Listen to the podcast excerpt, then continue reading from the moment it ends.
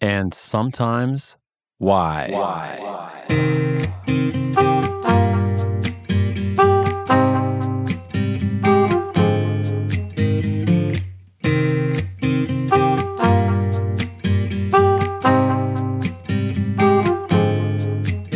Welcome. My name is Rob Szabo, and this is episode number four of And Sometimes Why. On the show today, we've got a conversation with Emma Julien. Some of you may know her as Emma Jane, Emma Jane Julien. But before we get to that, I want to know what happened to the past tense? Like I was saying in episode number one, I love podcasts and I listen anytime I can squeeze one in when I'm folding laundry, doing dishes, cooking, whatever. And I've been noticing that the past tense doesn't really exist in modern media, especially in podcasts where there are interviews. People really just never use it.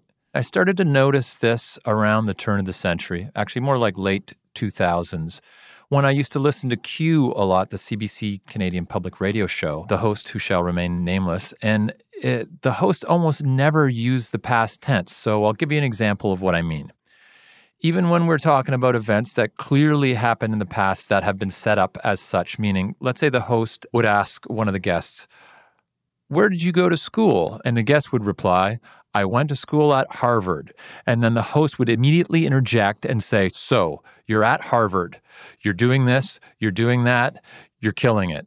And immediately it's as if it's happening right now. So that always hits me as weird and really kind of affected. It's it's clearly not happening. Why wouldn't you just use language that lets everyone know that it happened in the past? It seems like a weird little thing, like a, a pet peeve, but I think there are more wide ranging implications. So I did some Googling, of course, and apparently the technical term for this phenomenon is the historical present. Sexy. So, in reading some of the discussion, it seems like this practice has been going on for a long time. It's been going on, especially in print media. So, the headlines, even in the 30s and 40s, always use the historical present because I guess media magnates at the time figured out that it's sexier to pretend everything is happening now than that it happened last week or whenever it actually happened. It gives a feeling that it's more current. I get that. But uh, I don't know. It still bugs me. It still bugs me because I, I kind of feel like there are more wide ranging implications. I feel like in our current age of no context for anything on social media, I feel like the subtle implication is the past is bad. There's only the future, you know, and this is what we keep getting told, it seems, over and over in a really subtle way when this kind of verb tense gets used. And you may be thinking, I'm getting overly picky about this, but uh, I don't think I am. I feel like the subtle message it sends is if something's happened in the past, it's not worth considering, it's not worth your attention. So if you take that to the nth degree, basically all of history is not worth considering because it's already happened, you know, on with the future. So, uh, Suffice it to say, I'm going to do everything in my power to avoid this little trap of the current language of the media landscape. Uh, we'll see how I do. Well, I'm glad I got that off my chest. So, uh, without further ado, I'd like to bring you the conversation I had in the past with Emma Julien, Emma Jane Julien who is a dear friend of mine and who is one of the biggest music fans I've ever met. I mean, big parts of my career, career in air quotes, would not have happened without her. She worked on my album Like a Metaphor as publicist, and she was, I think, 15 or 16 at the time and got me better publicity for that as a first time publicist than I'd ever gotten from, you know, really experienced publicists in their 30s and uh, who'd been doing it forever. So she's gone on to work in music publicity, of course, in music arts funding. She works at Resound currently, but more than anything, she's a tireless promoter of grassroots music, especially folk. She's a true badass. I, I really, I tell her this all the time. I want to be more like her when I grow up. I want to have that kind of self possessed self confidence without a trace of bravado. She's just straight up what you see is what you get. I could talk about her for hours. I'm going to stop myself. So, without any more preamble, I bring you my conversation with Emma Jane Julien.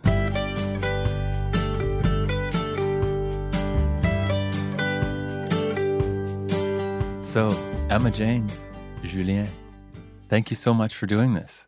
Thanks for having me.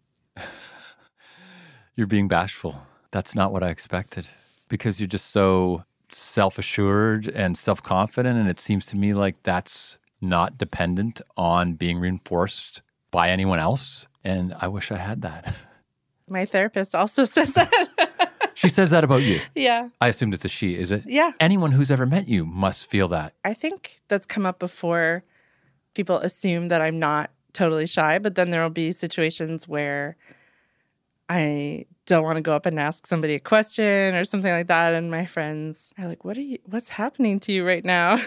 Because they think the same thing. I think most of us are shy or awkward or whatever in some way and then just have learned how to move past it and function in the world, right? Right. Basically until I was 16 or 17, I could hardly order my own food in a restaurant. Are you serious? So shy. I would never have guessed that. Yeah. I identify as a shy person. Oh, wow. yeah. That's interesting. I certainly do. Like, it's odd to me because I've had people come up to me over the years I've been performing, and they assume if they've never met me and they've seen me play, and then they meet me in in some other context, and they realize I'm really quite shy and and socially awkward in a lot of ways. I've got so many things I want to ask you that in in a regular conversation would feel just kind of like, what, Rob? Why are you asking me this? Like.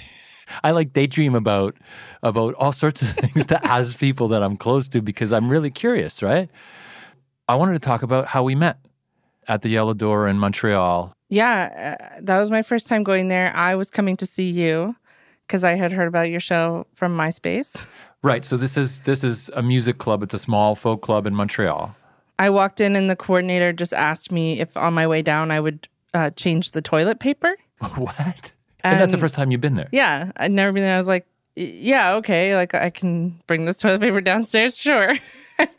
Talk about community minded, right? then I guess like the rest is history. Like from there, it was just such a a home like atmosphere that it felt really comfortable. And as a teenager, there weren't a lot of places like that that presented music for me to go. So it was really natural for me that I would like keep coming back there. And then eventually start to get involved in promoting musicians either there or all over Canada. Yeah, it's kind of where it all began on that fateful day. Oh wow, I didn't realize that. I thought you'd been coming to shows for for I don't know, months at that point. I, I guess it had been months or maybe about a, a year ish, but I'd never been to the Yellow Door before. And it was mostly like I'd get my dad to take me to some bar in town that had music at it or whatever that I heard about also from MySpace. Probably, yeah, that was like kind of the only place that I could go on my own. Because they didn't serve friends. alcohol, right? Yeah, just it was a coffee house, Right, tea right. house.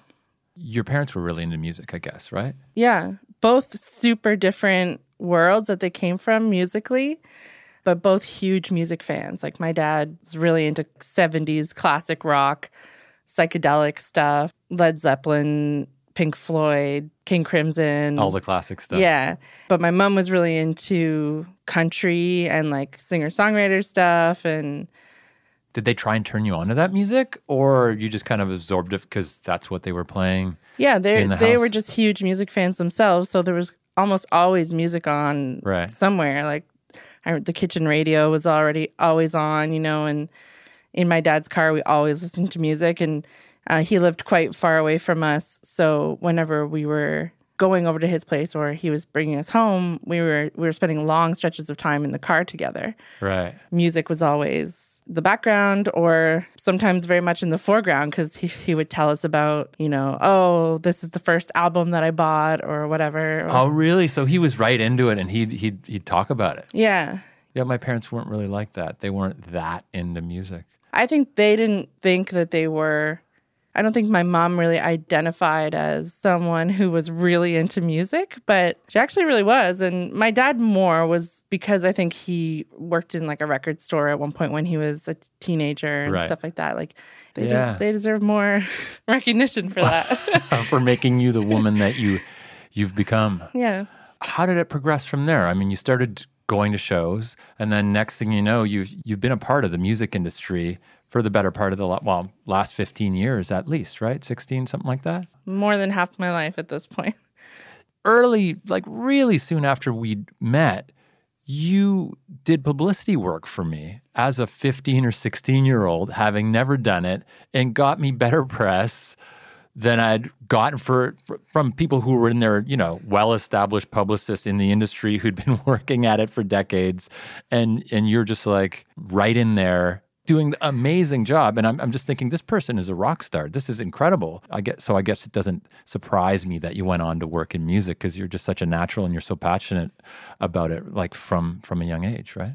I think I was just trying so hard, but I had no concept of what a success would look like. So I just did as much as I could. And I was using like our shared family computer in the basement, you know, and like Right. my mom would be like, um, Are you done with the computer yet? I'm like, Mom, I'm working. and I'd email you a list of like people to contact, so and so in Toronto at this magazine, so and so, and and you'd get results.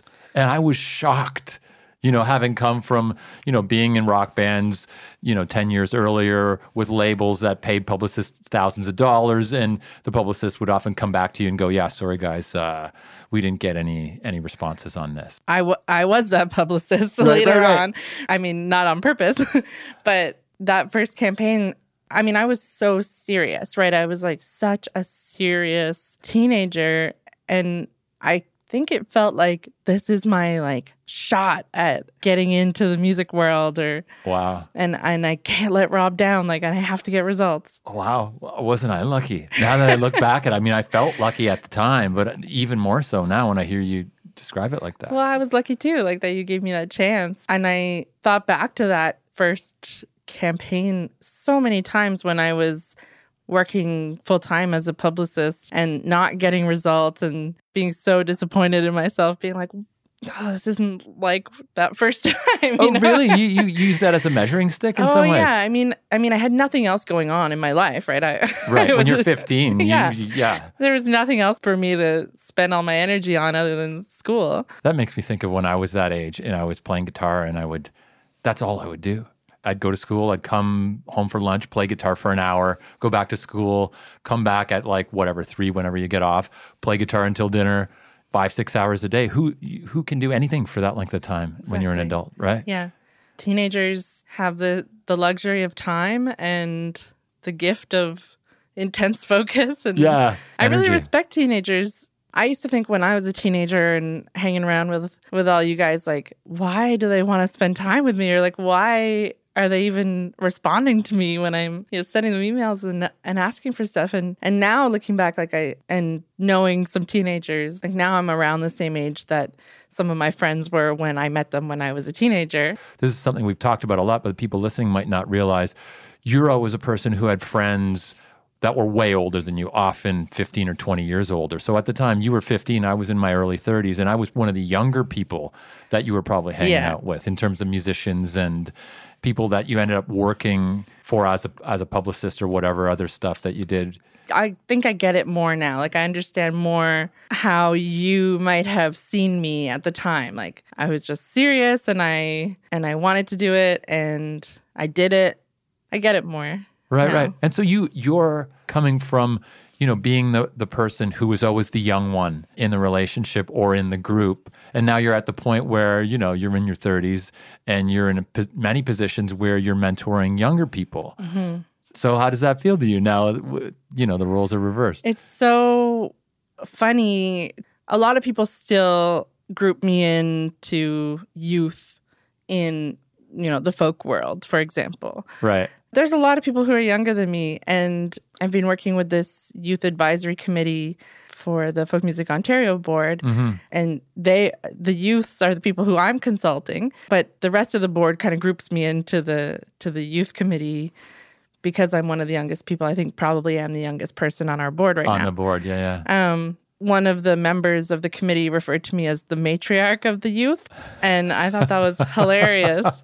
Yeah, to hear you talk about it, it's as freaky for me, you can imagine. Because, you know, when you meet someone, they're kind of fixed in time to a certain degree, like when you met them. So I'm always Right. going to think of you as younger to a certain extent, right? Yeah. You do feel it's it's crazy as you get older, right? You just, Yeah. I mean, we're just staring at each other now. It's, it's hard to put into words. It's bittersweet. Yeah. I mean, I think the thing that I notice kind of the most is I don't get like a free pass anymore. A free pass I- in terms of how you're well, I was like a or child whatever. prodigy or something. Right, like when right, I was this 15 year old doing publicity and everything. And now I'm just an adult who everybody has the same expectations as me of me as everyone else does. Yeah, I get it. But it's okay. Do you want to talk a little bit about some of the things you've done in music? Sure. You worked for a, a couple of really well-known publicists in Toronto, or, or actually, I guess you never worked for Richard Flohill. No? Richard was my mentor, guide. He kind of introduced me to some institutions in Toronto. Like I met him at Folk Alliance when I went there when I was 16.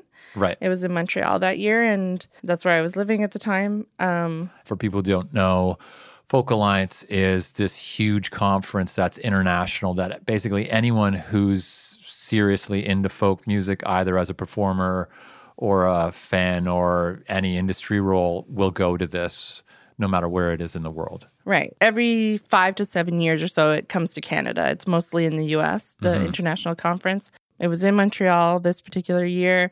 Our mutual friend Donna snuck me in, basically. I don't know if she knew that we were supposed to register and pay to be there, Right. but she didn't care either way. And we- Right. I had no clue, and I was just wandering around. Nobody's going to ask a kid. Yeah, because it is an industry conference, right? You have to pay. There's a registration fee and all sorts of fees, right? now I'm well acquainted with how it all works. Then I had no idea. And I would say that this falls into when I was still extremely shy. Right. and I was just kind of wandering around, staring at people and reading posters and trying to stay out of the way. And those conferences are mind blowers. Even as an adult, if you've never been, there's just so much going on. It's an explosion of personalities and creativity. It, it can just, I mean, you can just look around and just people watch Yeah. all day long. It was shocking. It Yeah. was going to Folk Alliance is what threw me into all of this and like showed me this world that I would one day be part of and and it's pretty much my whole world now. Right. It's crazy to just to go on one of the floors where the entire floor is rented out and every single room on a hotel floor has a different music, 10 different acts all night long until four in the morning or, or more, right? Yeah. And just the hallways are overflowing with people going from one room to the other and people are drunk and people are playing in the hallways and the elevators, full bands, you know, stand up bass, everything. It's crazy, right? It's like describing a weird dream to somebody, Yeah. someone who's never heard of this happening before. You're saying I had this dream that I was in a hotel room and there was a full band playing and you know there was no furniture in the room. Yeah, and then I walked to another room and there was another band playing and all the way down the hall. Right. And the bathtub was full of beer. And it's an absolutely wild thing for a 16 year old to walk into with no clue. And so you and your partner in hosting, Gabby, have hosted a room there for many years, right? Gabby and I are on our fifth year of hosting uh, a showcase room called The Campsite at Folk Music Ontario. Uh, we've also hosted it once at Folk Alliance, and we're, we're going again in 2020. So we've expanded internationally now. We were going to the conferences and attending just to go and have fun. And we just decided, why not do this ourselves? Because we have a lot of fun. And instead of having to run around all night looking for the people who we want to hear, we can just have them all play in our own room. so it's a little bit selfish in a way, but it's a labor of love and we have so much fun doing it and we decorate the whole room. We try our best to turn the Toronto Airport Hotel into a forest.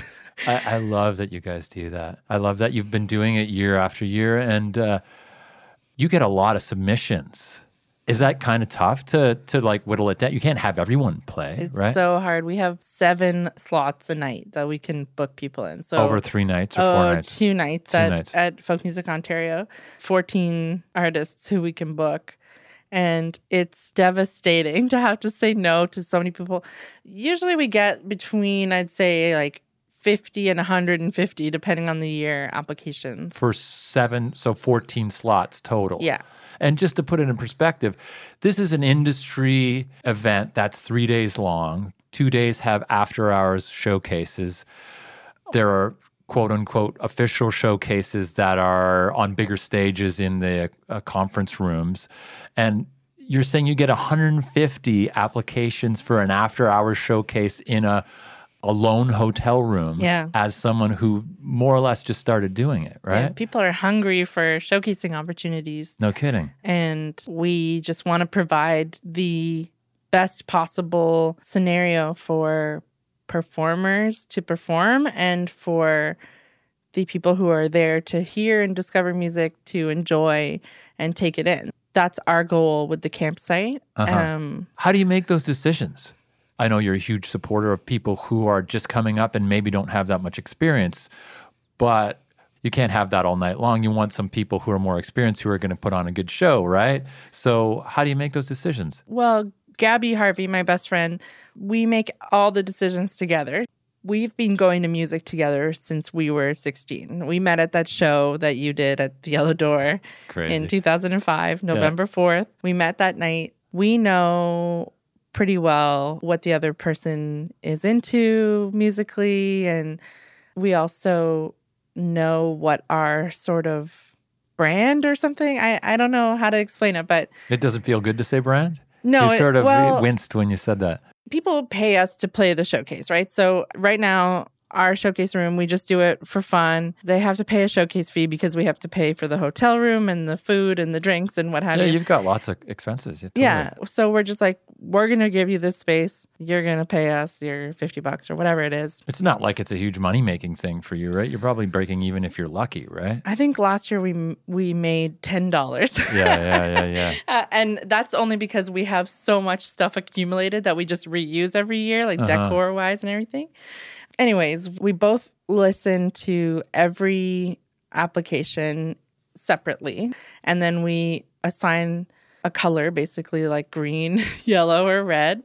That's like a stoplight. Yeah, just do we like this? Yes, no, maybe. And then we get together and we talk about every single one, whether we put a green or a red or not. It's just kind of to help us sort of a benchmark for where we're at because there were so many applications. We do research on these it's people. so difficult. I've, I've been a It's so judge at uh, Canadian Folk Music Awards, and it's excruciating because to me, music is so it's it's so apples to oranges, right? Absolutely, and we rarely have any reds in the in the list by the time we're done listening through. And usually, the only ones who are are people who've already played our room because we don't like to do repeats since we only have fourteen slots every year. Right. We want to give other people opportunities. So we think about.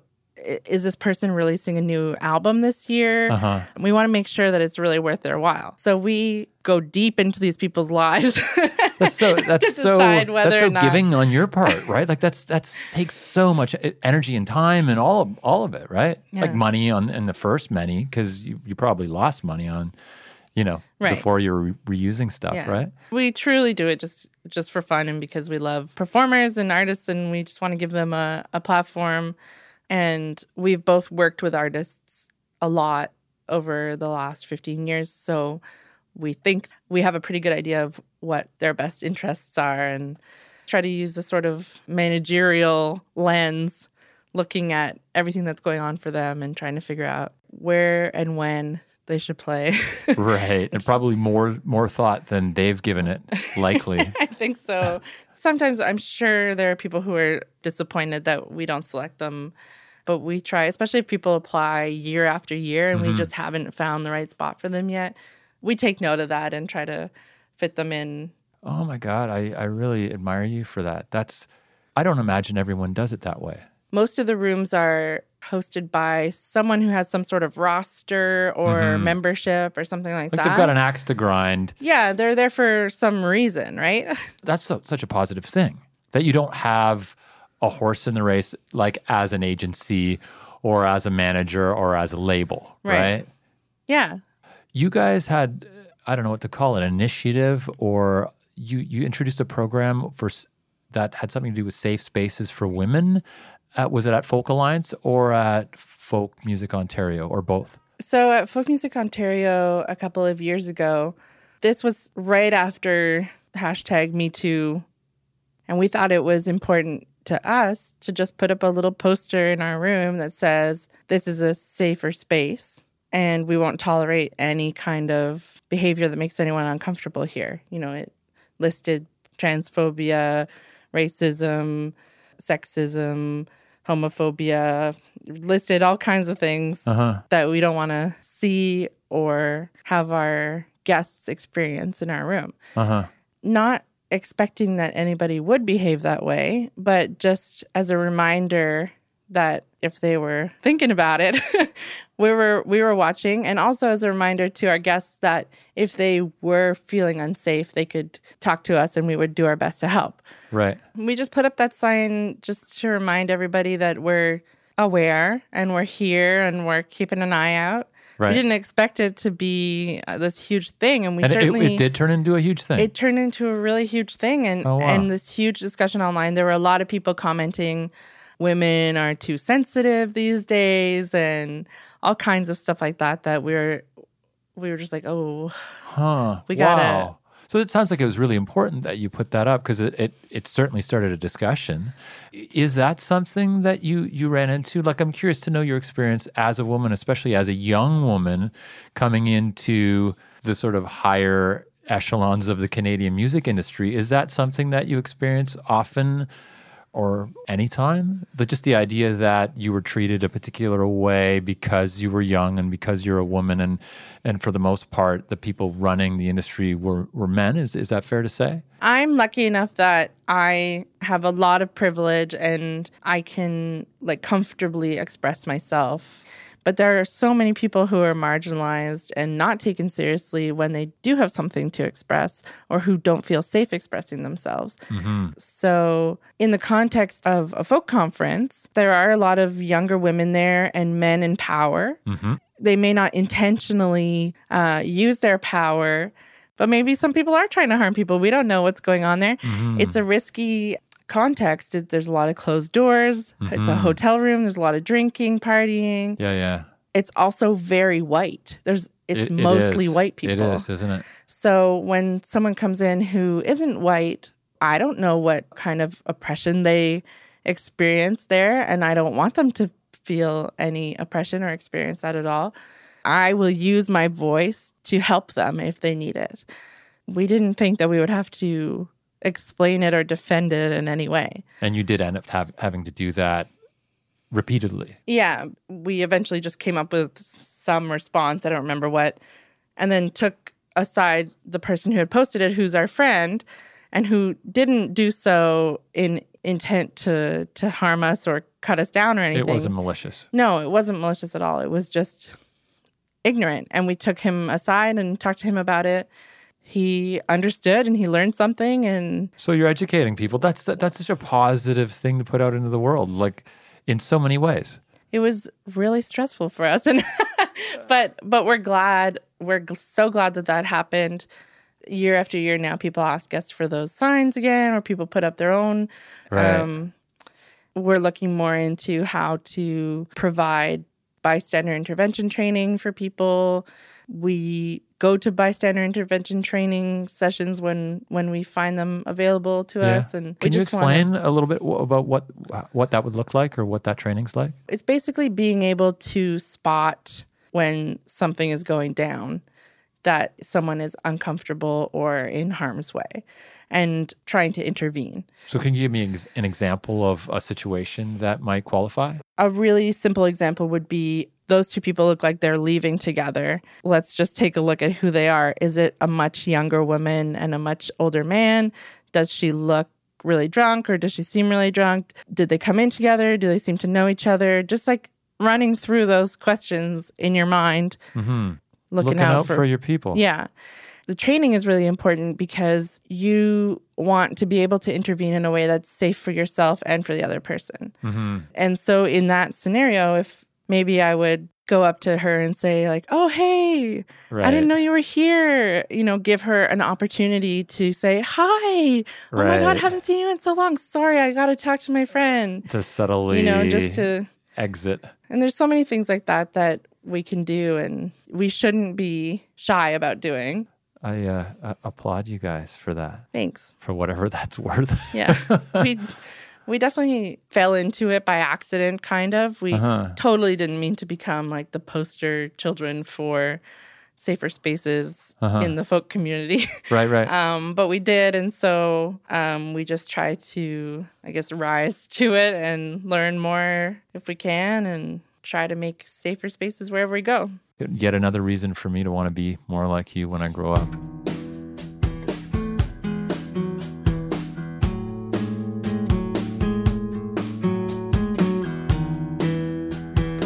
So uh, you ended up working at the Ontario Arts Council for for a while there after working in publicity in Toronto, right? Yeah. So that's a arts granting body in Ontario in Canada.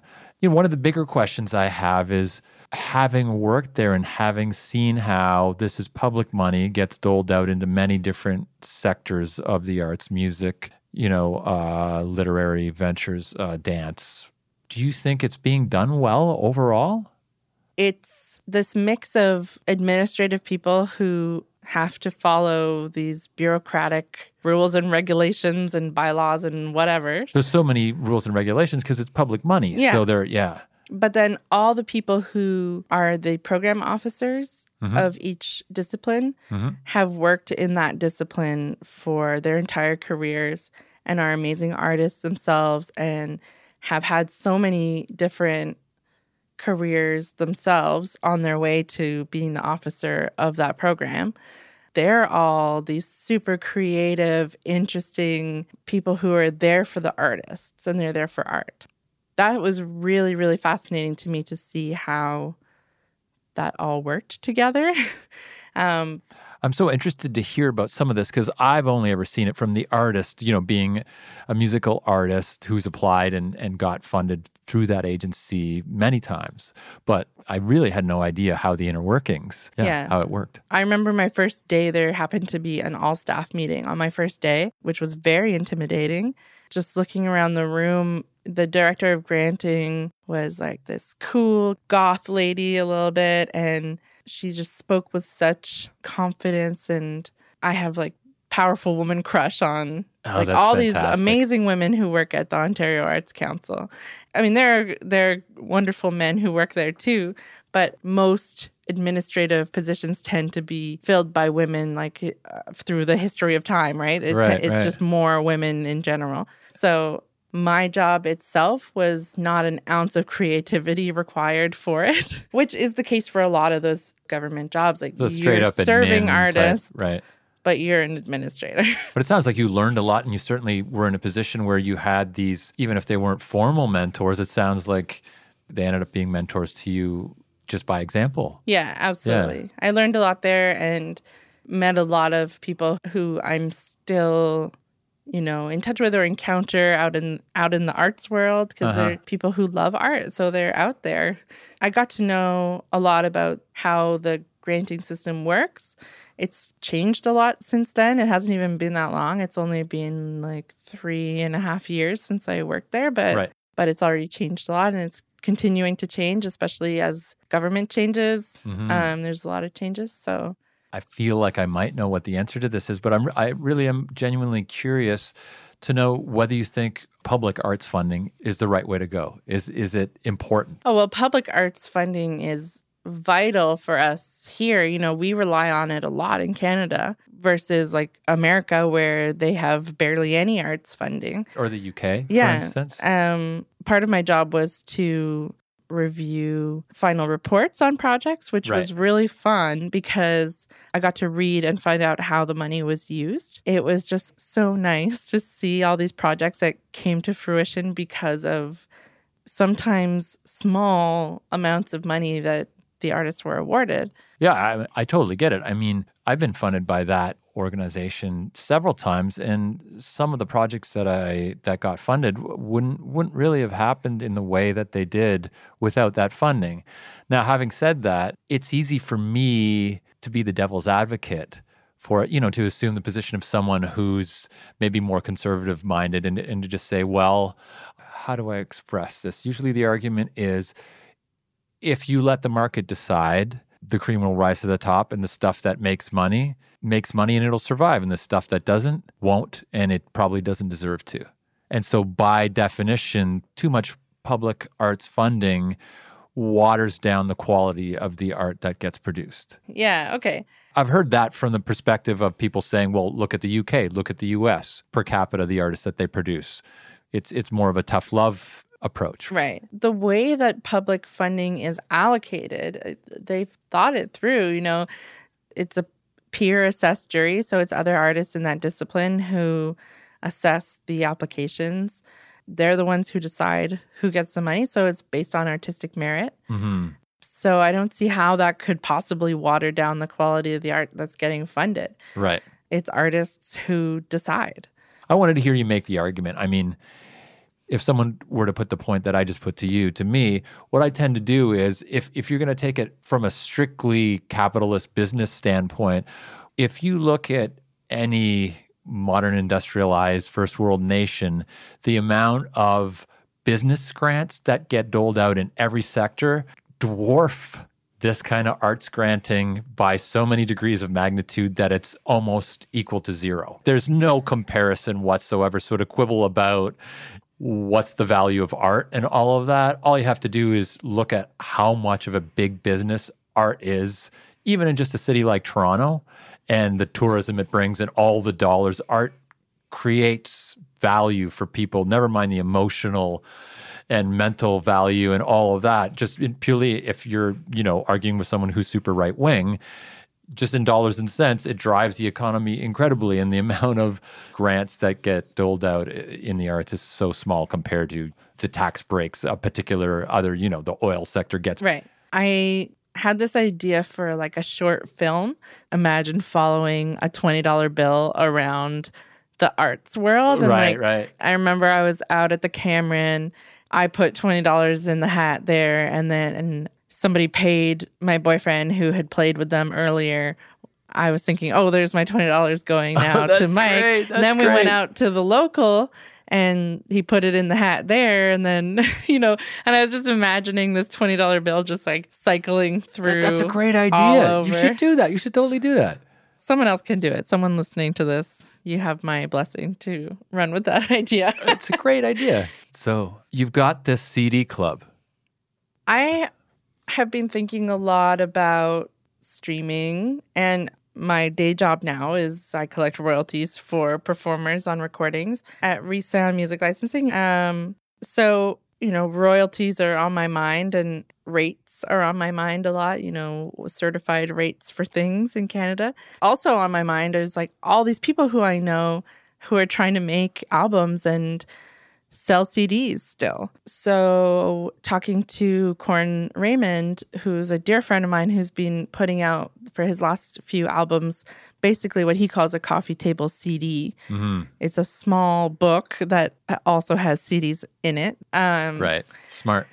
He puts so much work into making something that's of value to people so that they want to buy it because that's how he makes a living is people buying his stuff at the at the merch table. Yeah, just listening to it on Spotify is not going to keep you alive in the same way. Obviously. Exactly. Yeah, yeah. So Corin has been pretty vocal about that to his audience, just about I need you to buy my merchandise. Otherwise, you're not going to get any more music from me. Right. Basically. Yeah, yeah. I, I think it's really important to make that connection because it seems like in this day and age of never ending quote unquote content, people forget that you need to stay alive in order to produce content. Right. Audiences just need to be told, hey, this might be really convenient for you, but it's not convenient for me to lose out on that 20 bucks that I would have gotten from you Mhm. picking up my CD at the merch table.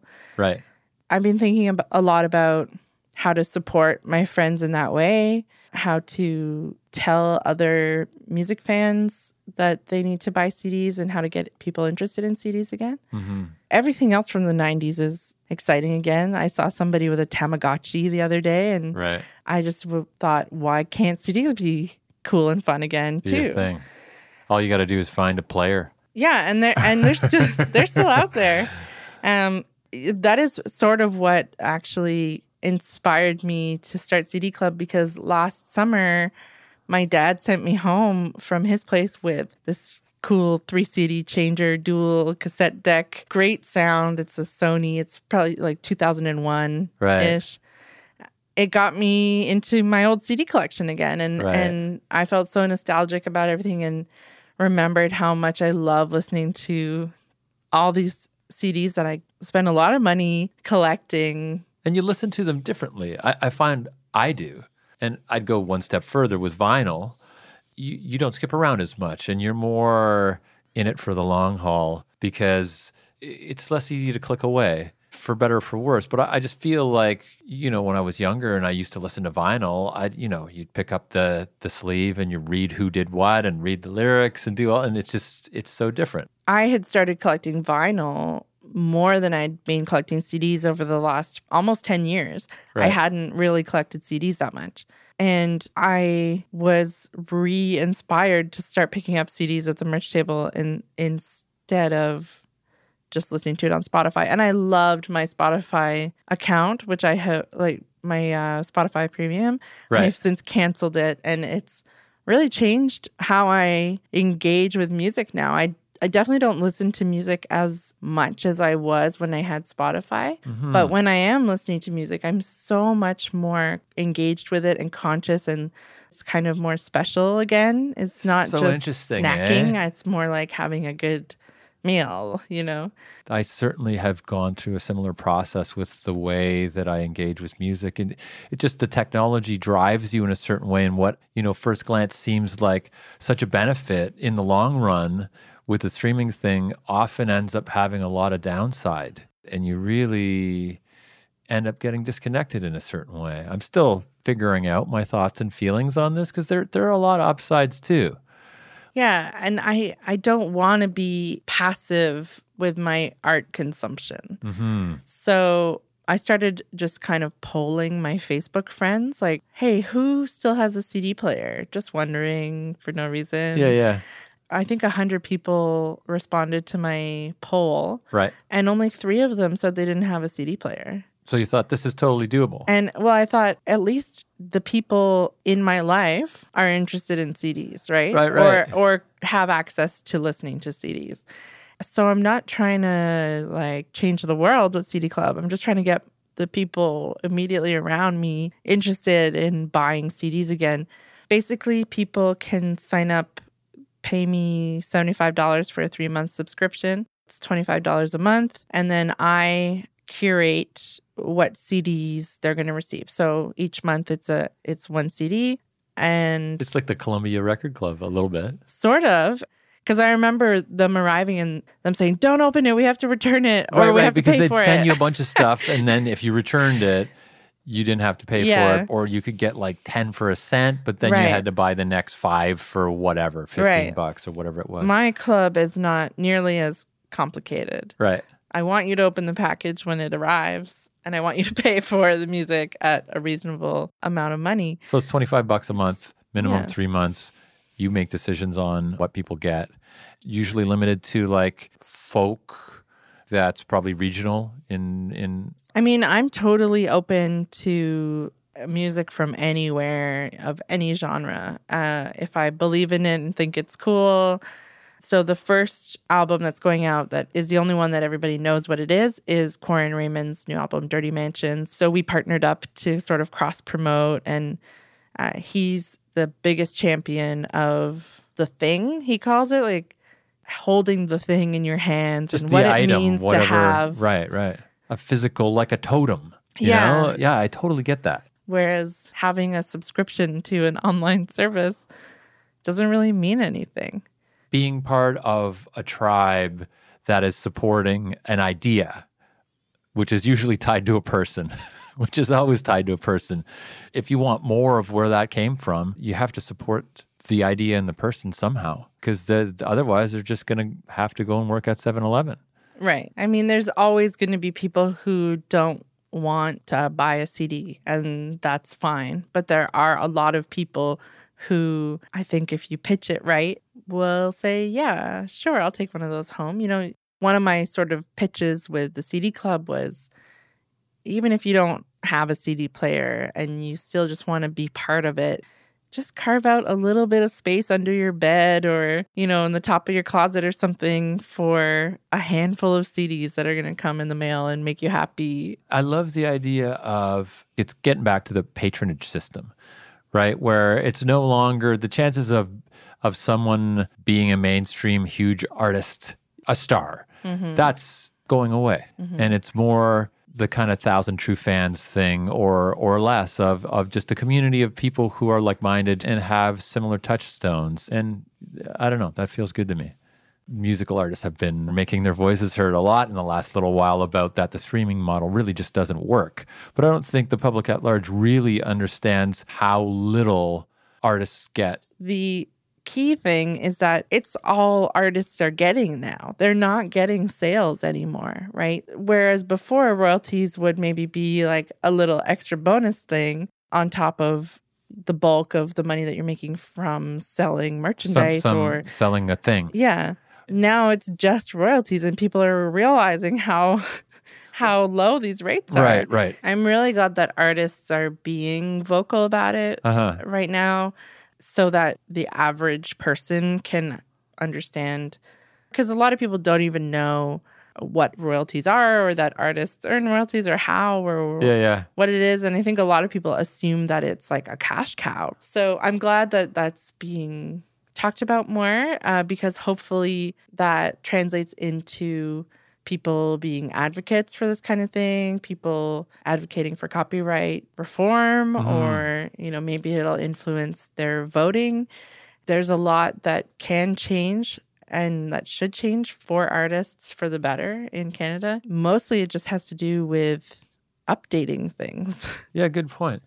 So I want to ask you about one of the best shows I've been to in such a long time you did a show at the Cameron House here in Toronto, and you're not a performer, or you hadn't been to that point. You just learned to play guitar. You did a show as Emma Jane and the Patsy Clones. It warmed my heart in so many ways. Here you are, this woman who has been supporting other artists for 15 years of her life. That, that's the, basically what you've been doing with most of your time in all your different roles and all these industry roles and in your free time every way imaginable from you know working with me when you were 15 doing publicity for free and, and changing my profile significantly. And here you are now the artist. And you've got a room full of people who most of whom you've helped in really concrete ways. And you're up on stage telling stories and performing and singing some songs it was so great. Thank you. I'm blushing. it was amazing. I mean, what a what an event and you could just feel the love for you in the room because of everything you've done for all those people that I was describing but also the show itself was so great and you're such an engaging performer just because you're so natural and authentic. And uh, I've been just gushing about how I want to be more like you when I grow up. But you, you know, as a performer, you're just kind of like the same way you are in real life, which is I don't really care whether you like me, which is so relaxing to watch. I'm glad that it went the way it went and it was a wild success. I didn't expect that at all. Everyone who was there was so genuinely happy to be there and and the introduction Peter Katz gave you warmed my heart because it was so on point for what everybody in the room was feeling. I mean, I tried to do it, eh, you know, when I just brought this up, but just the idea that you'd prop so many different people up, and this was the one chance that any of those people had, you know, other than to be a friend, in a concrete way to be there for you. Right. And that felt great from my perspective, just in the little way that I could, you know, just be there in the audience, right? Yeah. Thanks. Do you have a particular question about it? That's what I'm talking about. I want to be more like that. That's uh, now people get what it's like to be with you. You're like, okay, that's great, Rob.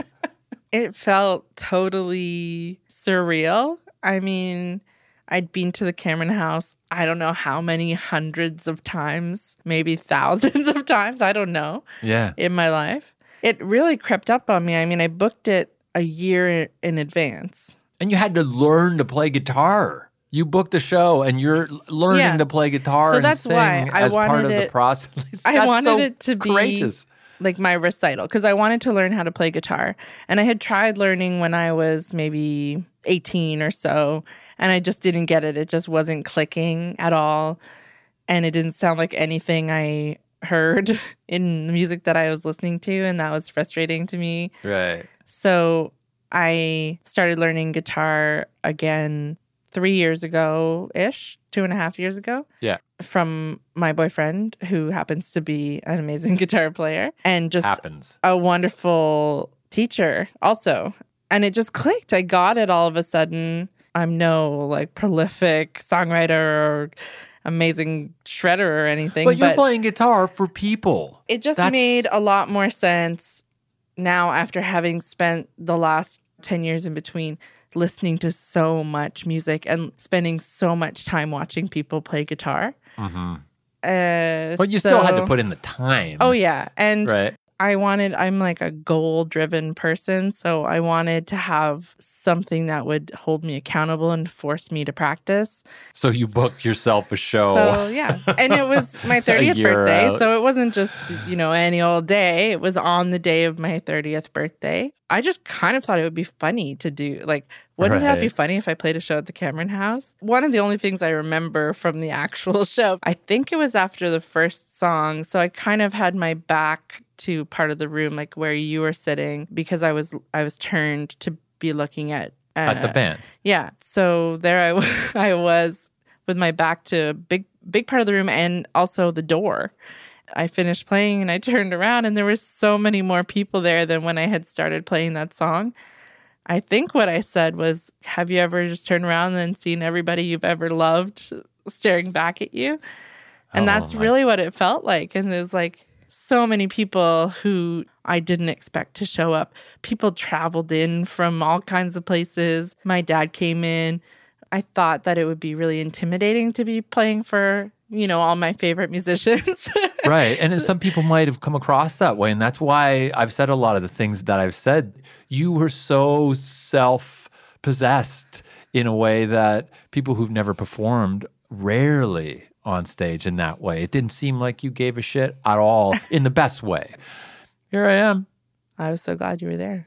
And that's the thing is everybody was so kind and there was n- nobody was chatty or anything like that, you know. Everybody was paying really close attention and was just giving me the space to do this weird thing that I decided to do. and it was it was lovely. I'm, I'm so glad we did this. Thanks so much for coming to talk to me. You've been a huge part of my life. It's really cool of you to come and talk about it like this. Well, thanks for having me. You raised me to be who I am today. That's amazing. So, where can people find you on the webs? Do you want to promote your CD club? So cdclub2000.com. I don't know how long CD Club is going to go for. Right now, it's just going for three months and kind of see how many people sign up and what we can do with it. And elsewhere on the web, do you want to Instagram? At the campsite rules with a Z. Thanks so much for for doing this, Emma. Thank you.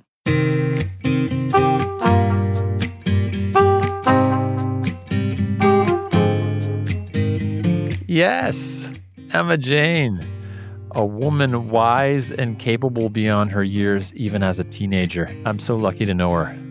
Thanks so much for listening, wherever you are on the treadmill, on the public transit system, going for a walk. I love it. I appreciate it. We appreciate it. Todd Donald, who does the conversation editing, and myself. You can email me at and sometimes pod at gmail.com. The Y is the word, not the letter. And please take care of yourselves out in the world until next Wednesday. And, and even beyond that. Thanks for giving a shit. And Sometimes Why is brought to you by Rob Szabo. Conversations are edited by Todd Donald.